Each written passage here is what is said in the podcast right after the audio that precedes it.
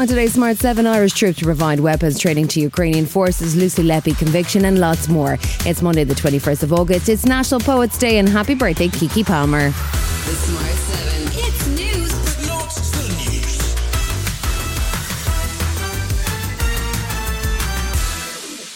Seven. Irish troops are to provide weapons to Ukrainian soldiers. Nearly thirty Irish Defence Force personnel are set to provide the training as part of an E U Security and Defence Group mission. Originally, Irish Army personnel were not going to carry out weapons training, but they were to focus on providing guidance on landmine clearance, combat medicine and other non-lethal supports. But the secretary around the training and the status of Ireland as a neutral country has caused some anger at the move. Fine Gael T D Colm Brophy says that this training doesn't affect Irish neutrality at all. We are not politically neutral in this. We want to support Ukraine in every way we can. We are still a country that is militarily neutral and we are not changing that in any way. But predictably enough, People Before Profit T D Paul Murphy disagrees. But it is very clear, if you're giving military training to one side in a conflict, you are no longer acting in a militarily neutral way. And I would also say, I don't think that is contributing to peace. Meanwhile, a Russian missile strike on a theatre in the northern Ukrainian city of Chernihiv on Saturday morning has killed seven people and injured one hundred forty-four more, including fifteen children. And on Sunday, Zelensky took a trip to Denmark to meet the Danish and Dutch Prime Ministers, who've promised to donate up to sixty-one F sixteen fighter jets to Ukraine. While he was there, he also condemned the attack on Chernihiv. The missile just hit the centre of the city, and this is on the feast of the Transfigurations of the Lord, an Orthodox holiday. A total of one hundred forty people performed the rescue operations, doctors, emergency services and military. Friday saw former nurse Lucie Letby convicted of murdering seven babies and trying to kill another six while she was working at the Countess of Chester Hospital between June twenty fifteen and June twenty sixteen. It makes her the most prolific child serial killer in modern British history, and the government has announced an independent inquiry into the circumstances surrounding the deaths. The inquiry will see police review the care of more than four thousand babies in hospitals where Letby worked. Lindsay Atelu suspects her newborn son was harmed by Letby after she made a complaint about her. Says it's important that all families get answers. A guilty verdict is brilliant for the people who have got some sort of justice. It doesn't bring anyone back, but it leaves many people who haven't had any answers. So that needs to be looked into. There's many probably like me. They've got every right for them to be looked into. And if it doesn't come out and they weren't involved, then great. And it's not just families who think more could have been done to prevent the killings. Consultant paediatrician Doctor Ravi Jayaram first raised concerns about Letby to hospital bosses back in twenty sixteen. He explains how Countess of Chester C E O Tony Chambers reacted to his complaint. And then read out a letter from her basically saying, I'm coming back to work and you have to work with me and I'm going to prove to you that I'm a great nurse and I'm not a killer like you say. And then Tony Chambers finished off by saying, I'm drawing a line under this and if you cross that line there will be consequences for you. Catastrophe is on the way for California as Hurricane Hilary brings flash flooding and tornado warnings. Californians were preparing to evacuate Sunday afternoon when a five point one magnitude earthquake struck Ventura County, about eighty kilometres north of Las Vegas. It's the first cyclone to hit the state in over eighty-four years and follows on from a summer that saw the highest temperatures on Earth recorded in Death Valley. Extreme weather events have already caused chaos in Hawaii, leaving thousands injured and homeless and at least one hundred fourteen dead. President Biden is set to visit the islands on Monday. Julia K. is former Assistant Secretary for Homeland Affairs and Crisis Management, and she says we need a change in attitude to extreme weather events. This is not sustainable as a nation to have this many billion dollar disasters, one after the other, recurring, uh, harming citizens and populations, and then just thinking, well, we can write a check.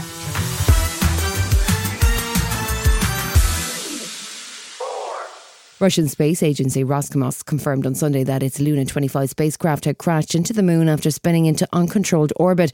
It was Moscow's first lunar mission since nineteen seventy-six and was aiming to be the first spacecraft to reach the moon's south polar region.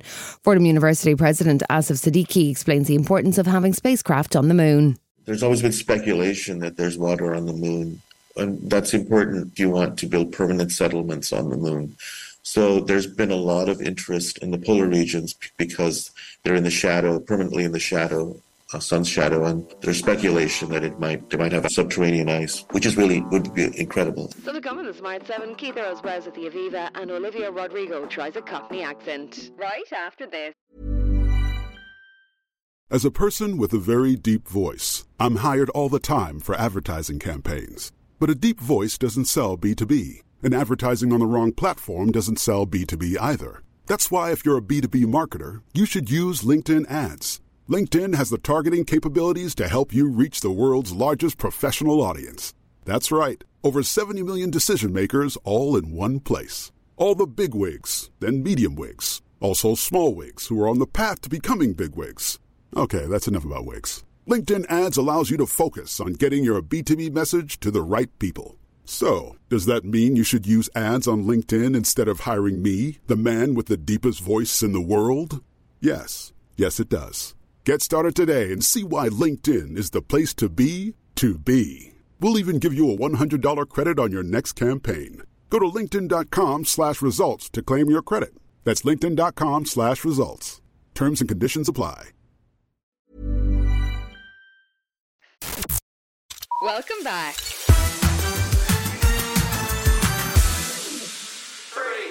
It was a busy sporting weekend with Ireland hosting England at the Aviva for their final home warm-up game in advance of the Rugby World Cup. It finished twenty-nine ten to Ireland with Keith Earls making his one hundredth cap with a spectacular try. In soccer, England's women took on Spain in the World Cup final in Sydney, but that didn't go to plan either. Spain finished up one nil winners, and there's still no sign of a World Cup coming home to England. Speaking after the game, manager Serena Wiegman said it's going to take the team a little while to appreciate their achievement in getting to the final. But I think what we have done, shown ourselves who we are, how we want to play as a team, and uh, overcoming so many challenges. Uh, I think we can be very proud of ourselves, only it doesn't feel that way at the moment.